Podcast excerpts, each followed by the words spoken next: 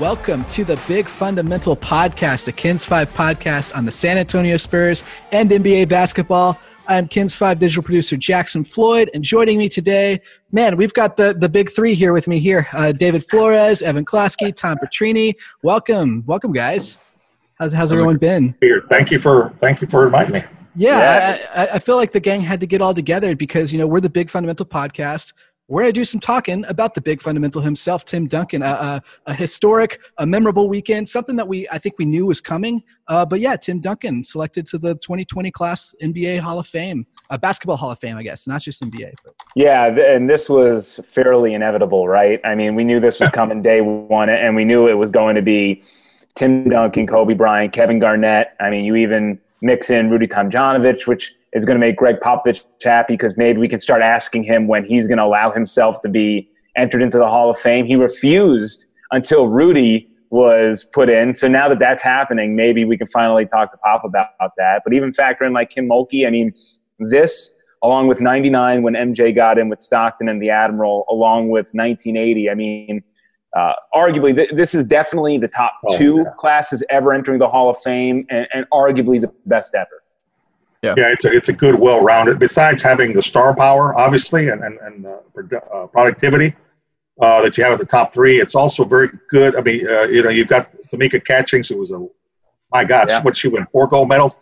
Then you have Eddie Sutton, who I forgot, almost forgotten about. He's 84 years old. Mm-hmm. This was the seventh time to be a finalist, and he got in. And of course, Rudy T. So it's just uh, from top to bottom, just a just a great, great class. Jeez. Yeah, and you know, of course, Tim Duncan, ever humble, was talking about how you know proud he was to be a, a part of a class like that.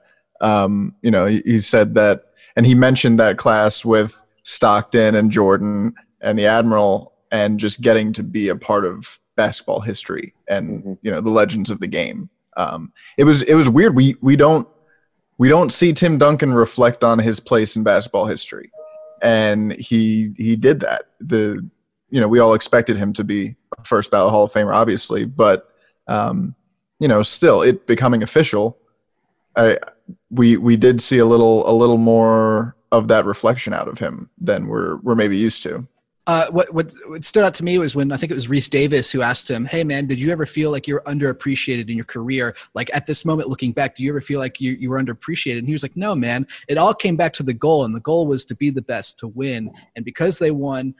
Five championships with him because he was what an 18 time All Star, three time Finals MVP, two time NBA MVP he didn't feel underappreciated. That, that's what it was all about for him was the winning and the accolades, not the, the talk on TV. Yeah, all about the winning and the, the thing that, that was uh, about him too that was uh, I'm a little different. He, he's a very cerebral player. You know, last week when I talked to his college coach Dave Odom, he said, you know, he's he was always very cerebral, even as a as a as a as a college kid. I was moved because I don't. I think we all noticed his voice caught a little bit early. You know, uh, when I interviewed him, you know, when I, when I asked him, uh, you know, he he was he got emotional, which is not like him. He's always very very stoic and all. But then later on in in the in the video that they shared, the Spurs shared with us that they took here in San Antonio, you know, he talked about the journey. You know, he says he. I, I was struck by that. Say, yeah, you know, we won the championships. It was great. Had great teammates. Both the highlights had to be the championships, but it was also the losses it was all he used the word regrouping. It was regrouping and going to guys and getting them to come, you know, to, you know, get getting them come back, back up, you know, and stuff. And that was uh, that was memorable too. So he said it was a journey. You know, it was a heck of a journey, and that's that's this vintage vintage Tim Duncan. He was very cerebral. Yeah, and you mentioned the question that Rece Davis asked when it was talking about being underappreciated. It wasn't so much about being underappreciated by anyone in San Antonio. You know, this city appreciates Tim Duncan and knows how valuable Tim Duncan is, was, uh, has always been. Uh, it, it's always been everybody on the outside because Tim Duncan is never this loud personality. His resume is extremely loud, and that speaks for him. But on the court, I mean, we even hear uh, Kevin Garnett, you know, a, a few months ago talked in an interview just about how he had to stop talking smack to Tim Duncan because A, it didn't work, and B, it was throwing it off, throwing him off his own game. And, and, and Tim Duncan just methodically just went through opponents. And I think when you look back on his career, one of the the big things that stood out from his playing career is, of course, how dominant he was in the game for about 10 to 12 years there. But then in that kind of lull where the Spurs weren't, you know, winning championships, he figured out a new role. And then uh, it was the, the year that they lost to the Clippers in seven was just like his his last hurrah, kind of. I know technically he played one more year after that, and that was his swan song. But the year he put in right before retiring, that, that last season of his, was an unbelievable season for a dude at his age. It was like I looked at those numbers. I'm like, this is crazy. Like he still was able to average two blocks. He was, he was the best player, uh, Evan. I think that season he was the best first player or the most consistent you know, in, in, that series. I think he was the most consistent player. And if not for a Chris Paul one-legged fadeaway shot, the Spurs win that series. And who knows? You know, I don't think they would have won a championship, but they might have they might have gone uh, you know a little further and stuff. But you know, I was another thing that, that really when you stop to think about his career, I think about obviously you think of the technical side of it, how how great he was as a player and all that. But you know, the thing that was said a lot the other day during that uh, the ESPN thing that we all know about that is that, and it's almost cliche, but I call it kind of like the Larry Bird thing, is that uh, he was a great teammate. He made everybody else, it's like I said, it's cliche, but you know, he made everybody uh, around him better. And, and he was just a great teammate, so much so that I laughed with a friend. I said, man, one thing about Tim, he'll throw anybody a bone. He even mentioned, he was talking about learning from David Robinson and, and all the different players, he says, and Vinny Del Negro. Vinny Del Negro. Vinny Del Negro. I said, what the heck? Vinny Del Negro? I said, boy, he's he's very magnanimous. We were just, I got a kick out of that, man. I said, Dad, don't ever let it be said that he doesn't share the wealth, you know. Yeah. With all due well, respect to Vinny Del Negro. well, I w- one of my favorite Tim Duncan things uh, is the story about him like coaching up other teams' rookies while yeah. they were playing, uh, and like like teaching teaching an opponent a post move, just like here, kid, this is how I do it. Like next time, get your shoulder into me a little bit more. Uh, and and that was something from that interview that you pulled, Evan, uh, with with Joe at the mm-hmm. draft with him. Uh, and Joe was like, "Do you think you can be like a nice guy, superstar, like you know David Robinson and and these other guys?" Grant and, Hill. Yeah, yeah. And he was he was like, "Yeah, I mean that's who I am. Like I'm not I'm not gonna not do that just because people think that that is like a weakness. Like, yeah, it was crazy because uh, I dug into the archives all weekend long. I mean, I was living with Dust Bunnies essentially from Saturday and Sunday, and just finding all those old school interviews. But a the foreshadowing on that one on one with Joe in Charlotte when he got drafted, he was so much so the same guy that played throughout his career. Uh, you know, even go back to Gregg Popovich if you bookend it to the retirement press conference when Pop's nearly crying about how Tim's late father told Pop, "You better make sure he's the same guy uh, when he leaves the game as as I'm leaving him to you." And that's exactly what what Tim was. I mean, it just he's such unique means one of a kind, and I rarely use that word, but he is a unique superstar. And that's what I tried to, to put into words kind of uh, over the weekend when he got in because it is so hard to find a guy as dominant as he was who hid in plain sight, which was a quote also used by Popovich in the retirement press conference. So it just, it, it, it, it we can go through the numbers phenomenally and one of the best careers of all time, unequivocally a, a top 10 player in the sport. But it's just, it's the way that he went about his business. And I don't know if we're going to see that ever again uh, because it is so hard to find a dude not caught up in everything that's going on, all the distractions, social media, yeah. the, no. the, the the countless amount of money you can make elsewhere, and then you know yeah. not not jumping ship to it to a new team. You know, yeah. and, you, and you hate to say that, you never say never, uh, Evan, but I, I, agree with you. But also, can we agree here? But I like to see. What, uh, let, us think about that. That there will I don't think there's ever going to be because of the one and done, the culture and all that. But even back then, guys were leaving early. Tim Duncan stayed four years in college. Yeah. And, you know, we're not talking about ancient history. 1997, yeah, it's a while back, but it's guys were already going straight to the pros back then, mm-hmm. or played one year college and they're gone. And, and here he is. He stayed. He stayed four years, and he was so ready. I mean, he, he, he was so ready. And then one thing I, I want to before I forget is that one thing that popped that his eyes would always get a little teary when and he mentioned it when they retired his jersey, is that he, he was the Spurs way. I mean, he, he embodied the Spurs way. And the thing is, when you, like Pop has always said on more than one occasion, when you can chew out your top star, you know, your, your top player, and he takes it, and, and, and, he, and he takes it, you know, takes it to heart. Well, what does that tell the, the number two to the 12 guy? They say, oh, well, well, if he's taking it, so, and, I, and he's, he's always said, and I always thank Tim for letting me coach the team. He could have very easily, you know, Bill, you know, hey, come on, I'm, I'm the big guy and stuff. But but to think of it, he played four years. That guy was so ready when he came to the NBA. He was ready to play. I mean, you know, he's yeah. been through it and David, poetically to that point, the two guys he's going in with came out of high school. You know, uh, yeah, just the, the, contrast there. And there's been a lot of comparisons to Duncan and Garnett and Kobe Bryant uh, throughout this whole conversation. Who had the better career? Who you know? Who who is the best uh, Hall of Famer from this group? Uh, but the thing that stands out to me is kind of what Evan was getting back to. It's the consistency. It's the the I mean the duration he did this. I mean it's almost two decades of greatness. Yeah. You know, uh, I mean throughout that time, there's going to be plenty of memories that stand out to you guys, yeah. moments that Duncan had throughout his career. If you had to pinpoint one thing, and, and there might be some overlap here, uh, I, I, might dive into some some deeper thing uh, depending on what you guys go on. But what's the what's the Tim Duncan memory that stands out to you guys?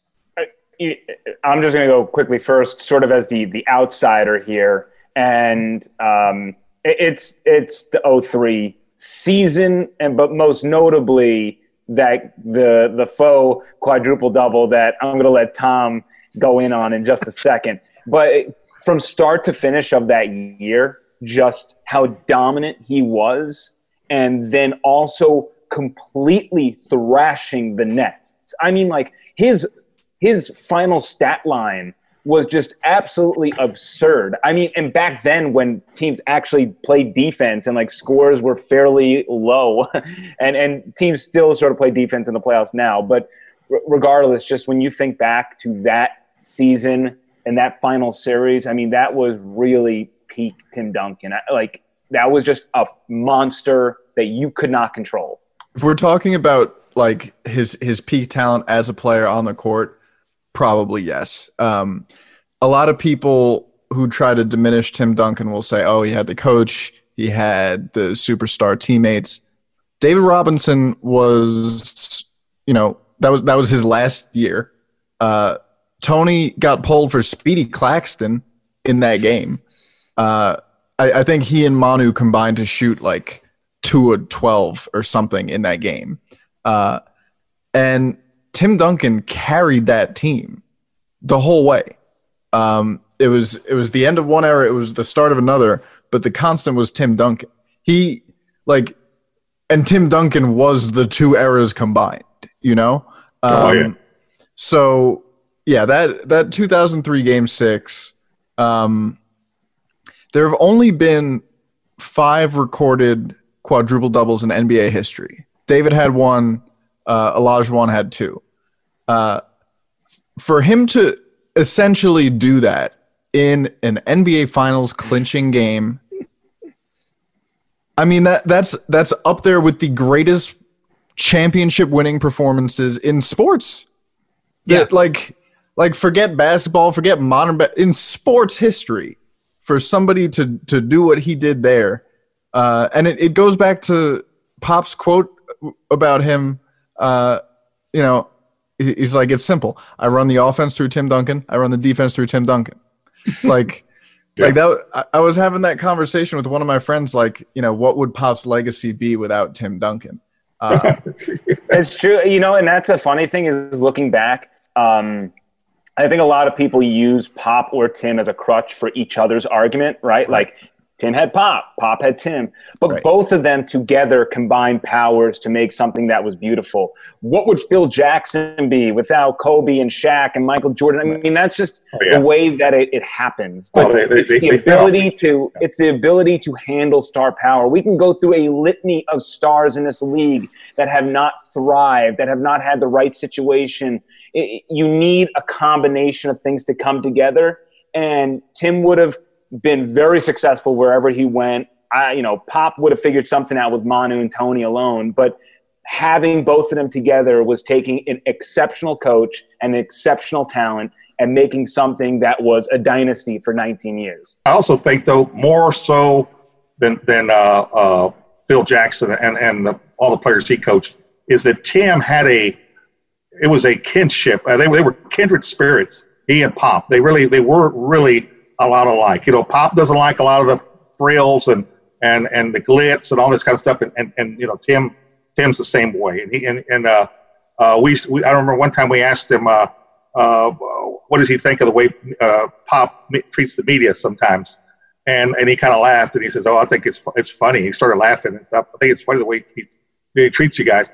I'm to just uh, put in my my two cents worth as far as the greatest. I'm to I'm going to uh, take the easy route. I'm going to take the, the the whole of the 2014 season because he they were driven after what had happened the year before. You know, losing that game six, and then they turn right around and almost won game seven and stuff, and then they they come back.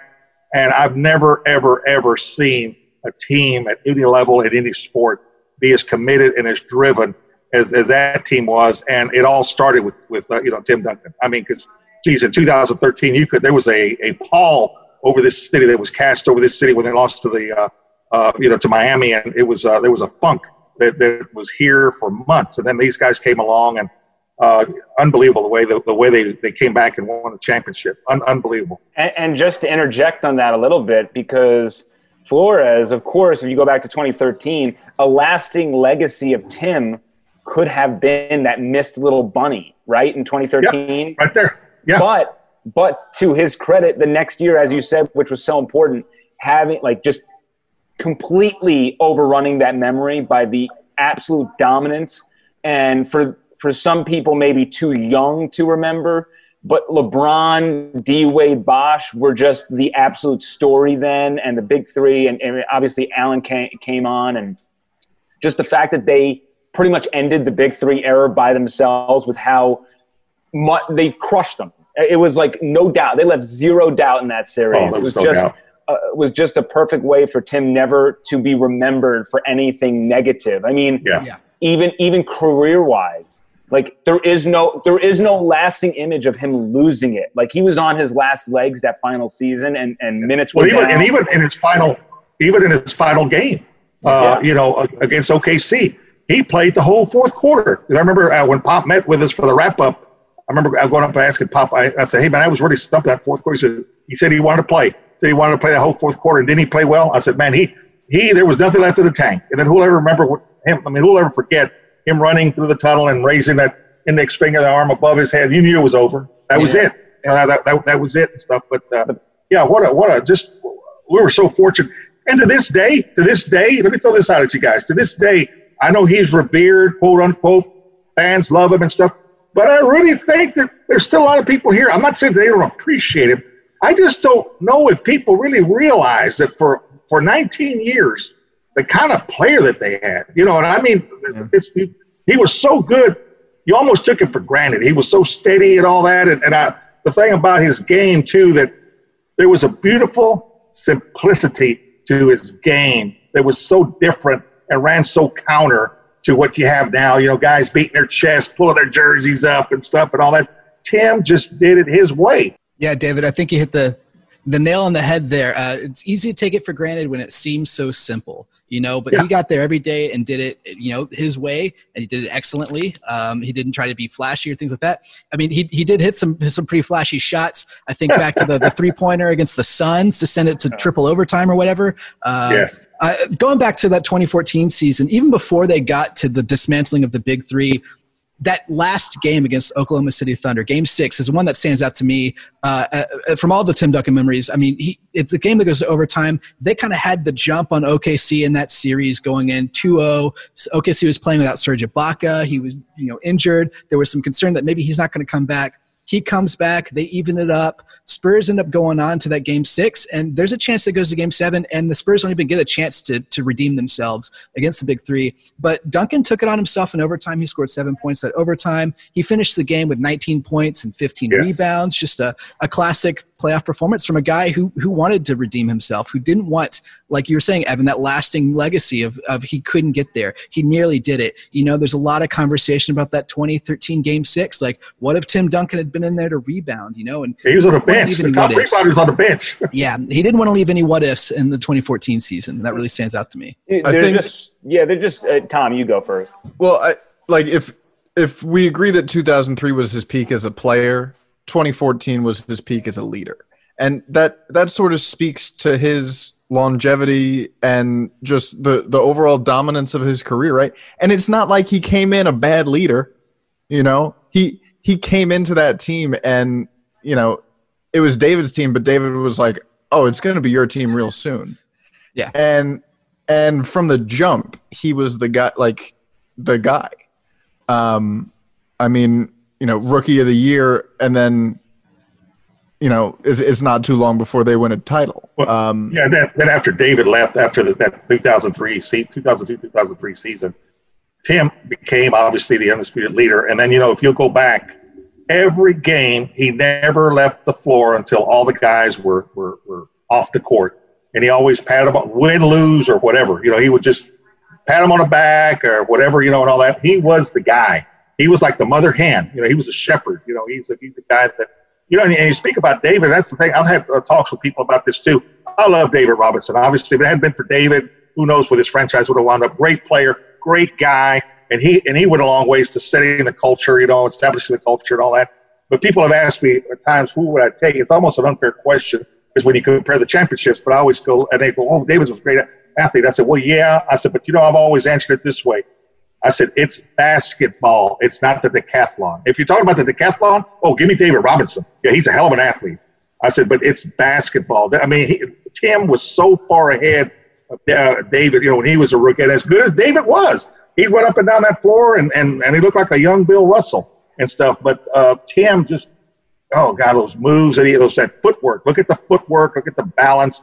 You never caught him off balance. He always got what he wanted to do. Then how about the patented turnaround bank shot? Unbelievable. I mean, that was a shot and stuff. So yeah, it's just it's just unbelievable. You, you bring up David Robinson, but the fact is, Tim Duncan really saved David Robinson's legacy because the whole thing about David Robinson was this phenomenal talent who couldn't win anything.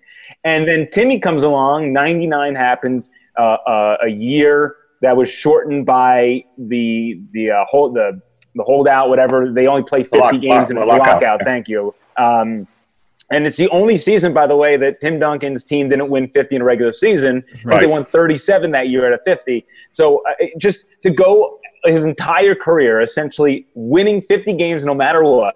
By the way, the Spurs during that stretch as well only mi- didn't make it past the first round four times. One of those times was 2000 when they had to hold him out and he got injured in the 78th game of the season. Um, you know, another time, what they lost to the Grizzlies in the first round, which was, uh, you know, a, a grit, the grit and grind kind of team. That was like a weird uh, team to kind of play. But yeah, that, I mean, obviously disappointing. Um, you had during his during his tenure the Ray Allen shot, which took a championship away from him. I always wonder if they would have won in 14 without losing in 13. But regardless, you know, we Well, you know, people. I'm glad you said that, uh, Evan, because everybody always says, "Oh, that we could have won back to back." No, if they win in 2013, they don't win in 14. That's kind of a, a, the shadow hanger of the team. They never won back to back. You know, in 2006. I don't know if or- they I don't know if they never win that 14 title, but I know it's not as special. You know, it that that 14 title is so special because of all of the pain of of 2013. Uh, then, the, then the Fisher. How about the the .04 game? Well, that was the other one I was going to say. Even so, here's the thing about Tim Duncan's legacy is that there are a handful of moments where you might have been able to tack on two more championships. Yeah. there were some fluky Manu things. that Manu happened. fouling Dirk. Manu fouling Dirk is another another one. I was yeah. championship. So I mean, like there are like three distinct things where it's like, oh my god, like if if uh, uh, something like crazy doesn't happen here, something silly doesn't happen.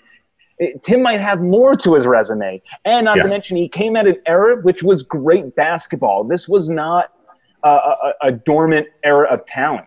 Um, so you know that's that's the other thing is that during this time it wasn't like he was just thrashing opponents without any sort of pushback. I mean, he had to go through the the Shaq and Kobe Lakers as well. You know, so I I mean, there are just we can keep Yeah. going from Shaq and Kobe Lakers to the big three that happened with uh, LeBron and then in Miami. So I mean, just the consistency. Like it, I can't stop emphasizing it because it is so nuts to me about what he did and what he did for this city and how he helped everybody along the way and how he never bailed. He didn't have any reason to bail, but after losing and losing, never, never like always staying the course with the guys who were there. You know, people now, when things are going south, they leave and they get to a different situation. Um, he was know, perfect. Don't y'all agree he was perfect for San Antonio, and yeah. San Antonio was perfect for him. I mean, small market. He's the kind of guy that he is. You know that. I think it was it was it was it was just it was just a perfect uh, perfect situation for him. And and uh, golly, you, you, know, we talk about his humility. Uh, I remember last week when I was talking to his college coach when he got uh, the John Wooden Award as the college basketball college basketball's top player his senior year. Was, he didn't want to go. He didn't want to go accept the trophy. I mean, the, the, the award in, in L.A. and and his coach told him, "Hey, we got to go. You got to go. They expect you to be there and stuff." John Wooden was still alive for one thing and stuff, and, and he didn't want to go because he said, "God, look at this beautiful campus. You know, uh, Winston Salem, obviously Wake Forest. I've never been there, but Dave Odom was describing how beautiful it was and all that. But Tim didn't want to go. You know, and I mean, how many guys are? I mean, he was just a very uh, with him, it was all about substance, man. You know, not forget about the style and all that kind of stuff. Unbelievable. Although I think it is kind of a myth that he was boring.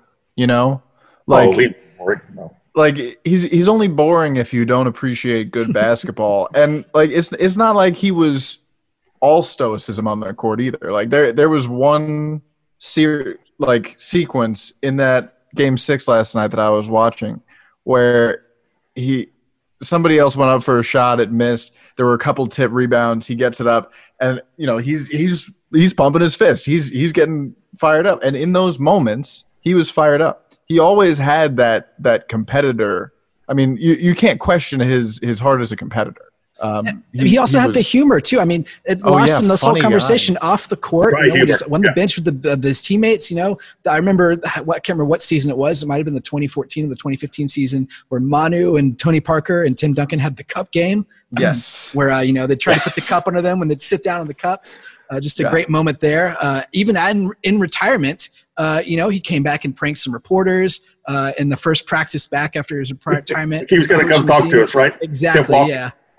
so I mean, he's he's a he's a guy. I mean, off the court, even his backstory. You know, a, a, a guy who was on the path to be a U.S. Olympic swimmer.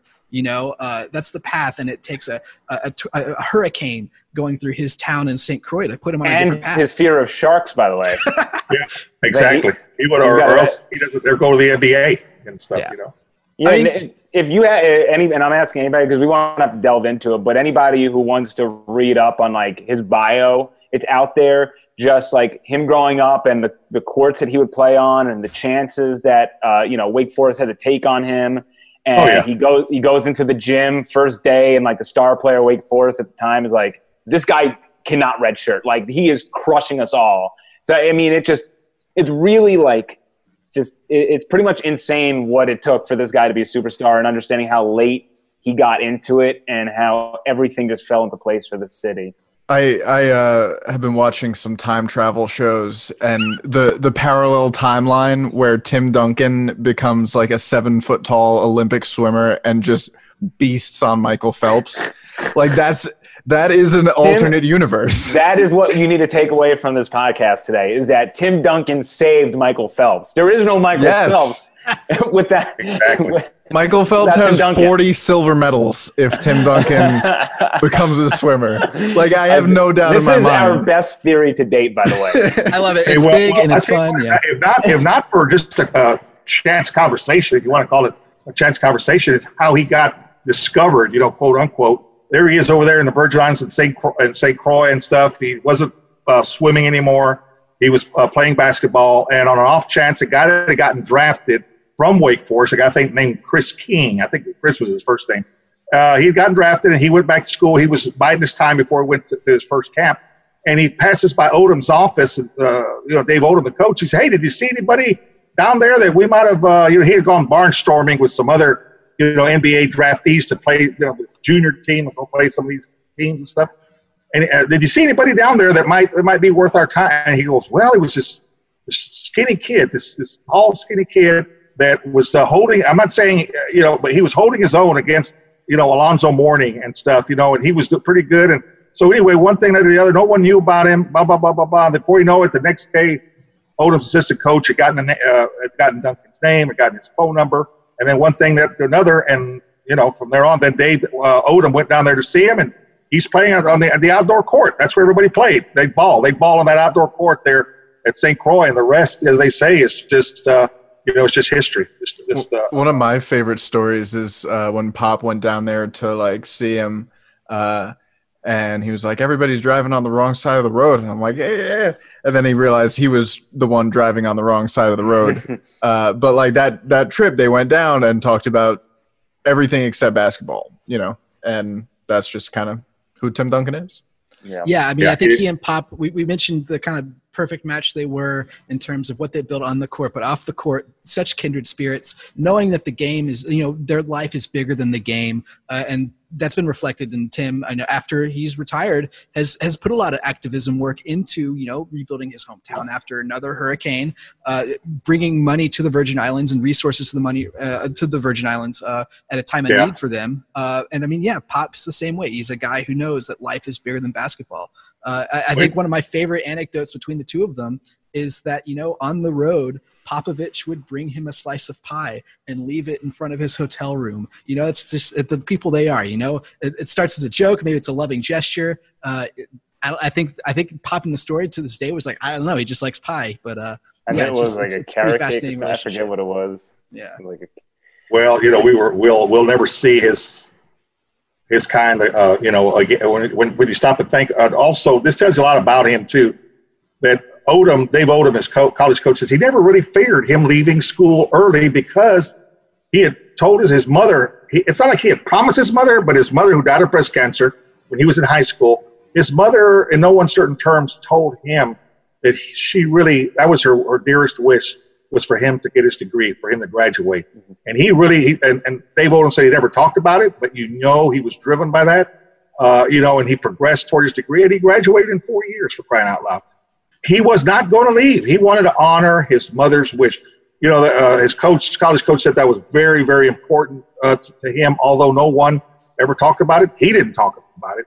But you know that, that, that he did it, and that tells you a lot about who Tim Duncan not only was, but the kind of guy that he is now. Yeah, yeah, sure. because uh, in 1996 actually was really the year where guys could kind of leave. You know, uh, it was becoming in vogue to to go or, go early and leave college early to the draft. And uh, to my knowledge, at Wake Forest, they were just like, you know, here's a press release saying you're going to the draft. Here's a press release saying you're coming back to school, and it wasn't even a thought. It was just like, uh, don't worry about it, I'm coming back. And it was like shrugging of the shoulders and all this. Thing, I mean, here we are talking about. Um, you know, there's no, there's going to be another player that's that's like Tim Duncan, or there won't be another player like there's Tim Duncan. Uh, and and before we even started all this, um, Jackson, you brought up uh, when do you think the the big three era kind of ended? Yeah. And Kawhi Leonard is sort of the the name that should have been the next Tim Duncan. When you met, I mean, when you talk about a, a top 25 NBA talent, I, I ever, I mean, Kawhi Leonard is creeping up the ranks. I mean, he's sort of top 20 five ish, top 30 ish now ever. I mean, if he gets another championship, I mean, he's really ascending highly onto that list to, to where uh, if he were in San Antonio for his whole career, would have competed with that. And, and I think, honestly, him leaving and all that stuff, even beyond everyone kind of being gone, I, I think that was sort of the, the ending of the big three because it was such an ending to everything that has been – piled on top of each other ever since David Robinson was brought into the fold. Yeah. And, you know, David Robinson was brought in, and as Flores said, he really brought substance to San Antonio and the team,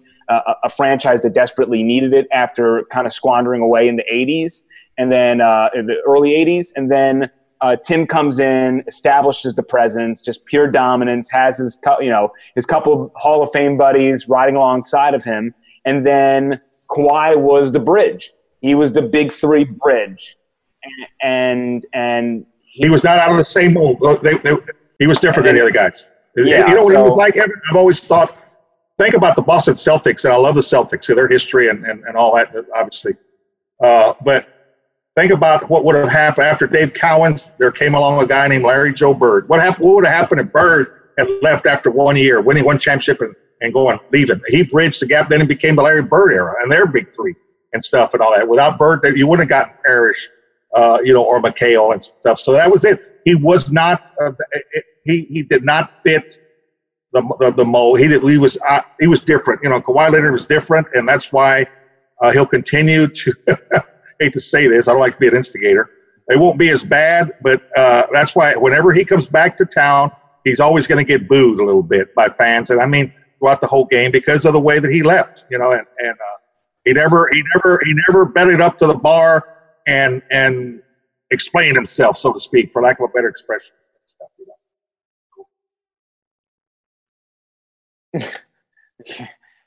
oh, it's to be. Speaking of like revisionist history, I'm very intrigued of when that's to happen. Of how we're all to look back on it when it's all said and done, how fans are to treat it. But yeah, it, but but for me, that was just sort of. Um, you know, you, you think of this growing foundation of just the way you do things. And even if Tim and Manu and Tony weren't going to be part of the Spurs, you at least had Kawhi who was going to carry the bridge. And then if you have Kawhi, you're obviously just going to get players to ride alongside of him because he's a championship caliber player. That's the t- you know that's what happens in the NBA. It's not necessarily big market versus small market. It's where is the talent? And yeah, big markets certainly have advantages some places because they can attract free agent talent to come over. But a guy like Kawhi would have brought in somebody in free agency, which the Spurs would have splashed on, which is why they got LaMarcus Aldridge when they did. We've been we've been talking about how there's never going to be another Tim Duncan. And I think that, you know, that is part of where it went wrong with Kawhi. It was just kind of like, oh my God, we found another one. That was that was sort of the consensus was like, you know, that he's he's the chosen one. He will he will carry the torch. This is the one. It's incredible that we found another. This is crazy. And, you know, it was a little too good to be true. And um you know, he, he became self aware. He realized that any team that he was on was gonna was gonna be a championship contender. And um, you know, that but I, I think that definitely is kind of the end of that era. Cause I mean, we're sure as hell not gonna count Tony Parker, Charlotte Hornets, like like Patrick Ewing on the Raptors. No, that's not like yeah. After after Tim Duncan stopped playing, that's that's when that era ended. You always want to be able to close the book on your legacy. You always want to think there that you have got a nice ending to to, to wrap things up with uh, when it comes to the end of your career or the end of an era. And I think, I mean, the way it, it, it's playing out now is Kawhi kind of tore the pages out, you know, and so this is where it ends here. Um, but for me, sentimentally, it wasn't until all three jerseys were in the rafters that you had Tim's, you had Manu's, you had Tony's, all next to each other side by side. There, it's like, oh yeah this is over. It's over. And I think that yeah. the, uh, the the cherry on the top is Duncan in the Hall of Fame. Are there any final thoughts here uh, as we celebrate kind of the big fundamental? Well, are we going to be in Springfield later this? Are we going? I think we ought to go. The podcast. We ought to go. If, if, if, I will. Can. I will absolutely get on out there to Springfield, Mass. Yeah, yeah that, that remains to be it. seen. We'll have to we'll have to see. uh, yeah, Greg's going to be real. Call call the boss. Get it in the budget. One of I'll say this: one of one of the most redeeming qualities about Tim Duncan, when you think about everything in perspective, and you know, we didn't even spend any time running through his accolades because you can Wikipedia it and and drop your jaw at that. But when you go to a casino, it is so hard to leave the table right before it heads south. And Tim Duncan, in his career, he he left us with no image of his allure being gone. He he left the table at the right time. You know, we have an image of Tony Parker in a Hornets jersey. Um, Manu kind of was close to that. Manu also, there were, you know, he could have played another year, but he was also losing a little bit. But Manu did also kind of build off that that Timmy sort of deal. But but for Tim, as I said, the, the year right before he retired was an absolutely dominant year for him. And the amount of miles he, he racked up, the ability to just win year after year, somehow have better stats in the playoffs than the ones he was providing in the regular season, which were absurd as well. Uh, the defense that matched his offense, we all know everything offensively, but uh, he was just a thunderous force defensively as well. Uh, I think that is the biggest takeaway, and I think that's the hardest thing for any of us to do in life is know when to walk away when sometime, and it could be in any situation, uh, without knowing hundred percent if it's the right decision. but just feeling like it's the right time. And and almost all athletes push it until the bitter end. You know, even with Kobe in this class, even with Kevin Garnett in this class. I mean, Kevin Garnett's last couple seasons were were so atrocious with the Nets there, and and and Kobe, Kobe tried- bankrupted the Lakers. yeah, I mean, Kobe tried to. I mean, after his injury, you know, he there he is on the court, just kind of throwing ice packs all over, and he had a great send off game. But really, the end, I mean, the end of his career, the Lakers were terrible. He was he was not as good. Um, but there was Timmy Jabbar stayed too long. playoffs, He stayed and- too long too, Jabbar. Yeah. Hey, Evan, the only thing I was going to say, when you kept saying you got to know when to leave, you got to know when to get out, why did you keep staring at me, man? Five years old. I was staring at you, man. Oh, yes, I you mean, were. I'm staring at the same spot next to It's camera. the it's the, it's the You gotta know- Mona Lisa I- I- Zoom meeting I playing could be tricks on talking you. to, to Mr. Petrini over there. Yeah. Yeah, I'm just Yeah, joking. I, I Tree, we'll should give you a final word here, right? I'm just checking your bag, man. Come on. So I, I think the thing with Tim Duncan and ja- Jackson said this last night with that you know quadruple double that wasn't. Uh, you know who cares the least about that? Tim Duncan. Yeah. Um, Yeah. You know, like He had the, he had the trophy. He had the accolades. He didn't need the the two blocks to to find himself along And- you know as an individual. You know. and that extends to everything else about him you know like like he's he's engaged in this community still he gives out meals he's like you know active and you will never see a camera crew there because he's never telling anybody oh i'm doing this thing and it would be great if you showed up and gave me great press he's not about that he, he just does stuff um, and he does he does stuff for this town um, and that's that's pretty dang cool it. Tom is going to find the statistician for that game, though. yeah no i'm gonna track him down and have a word He's going to hunt him down. He's going to hunt him no, down. no hunting, no hunting, just just tracking, and then you know, And then having a, a, it- a thorough conversation. right, right. If it if it extends to something else, I can't control that. But uh, it's it's funny because one of the blocks was credited to David Robinson. I'm sure if we reached out to him, he would be like, "Oh yeah, Tim can have it. I, I don't care." All right, Tom. Uh, that's your next assignment. Get in touch with uh, David Robinson there. Get that block back on Tim's. Uh, I'll make Tim's I'll corner make there. some calls. I'll make mean, some guys- calls. I'll do some digging. This was a thorough conversation in its own here on Tim Duncan. A lot of fun to talk about one of the greatest basketball players of all time, arguably the greatest Spur of all time. You could put him up there with maybe two or three people. Um, but yeah, and I mean, this is arguably the greatest Spurs podcast of all time. So we appreciate you guys tuning in and Arguably. listening to the Big So Fun polite, Pod. Jackson. Who's messing with this? Let Oh, me I don't know. know. Um, yeah, so be sure to like us and subscribe to us on Spotify, Apple Podcasts, Stitcher, SoundCloud, wherever you may be listening to. Like us and uh, follow us on Twitter. That's at David Flores, at Evan Klosky, at the Real Time Petrini. I'm at Jackson Floyd KENS five at Big Fun Pod two. Uh, Set up, set up and show me your shirt. Set up and show Oh, me your shirt. okay, hold on, hold on, hold on. This You is gotta a, uh, a folks. You gotta see the custom-made shirt. shirt. I can't tell you who made the shirt. Someone near and dear to me, but I think it was illegal to make it. I don't want to give you Oh, okay. it's a uh, yeah, it's a celebration, shirt. and I don't know how, how the mic's going to pick this up. I'm Oh, going to step away Gotta for a see it. second. Got to see it. Yeah, Oh it's a nice shirt. wow. That's elite.